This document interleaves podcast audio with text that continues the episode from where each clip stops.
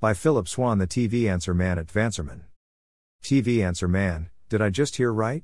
Did DirecTV just lose the NFL Sunday ticket business for bars and restaurants? How can that happen? Shane, Laramie, Wyoming. Shane, when the NFL announced last December that it was awarding the residential rights for the next NFL Sunday ticket contract to Google, YouTube, YouTube TV, DirecTV signaled that it was still interested in keeping the rights for commercial establishments, such as bars and restaurants. The league said it was retaining the commercial rights and would open them up for bidding. Well, last night, the NFL announced that it had a winner in the Sunday Ticket Bar sweepstakes, and it's not DirecTV.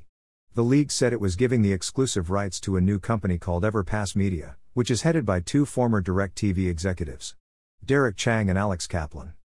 The decision has to rattle DirecTV considering that it seemed to be the odds on favorite to retain the bar and restaurant business. The fact that its former executives have poached the lucrative commercial business doesn't soften the blow, either. See Amazon's best selling electronics. However, DirecTV tells NextTV that it hopes to continue serving its commercial clients by subleasing a rights deal with Everpass. The NFL's press release would suggest that's a real possibility.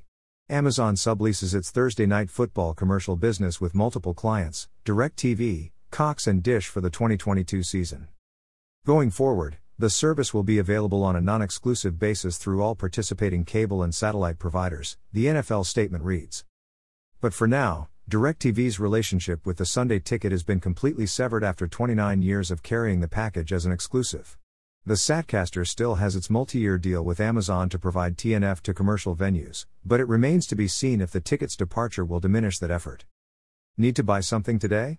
Please buy it using this Amazon.com link. This site receives a small portion of each purchase, which helps us continue to provide these articles. Have a question about new TV technologies? Send it to the TV answer man at swann at tvanswerman.com. Please include your first name and hometown in your message. Phillip Swann. At TVAnswerMan.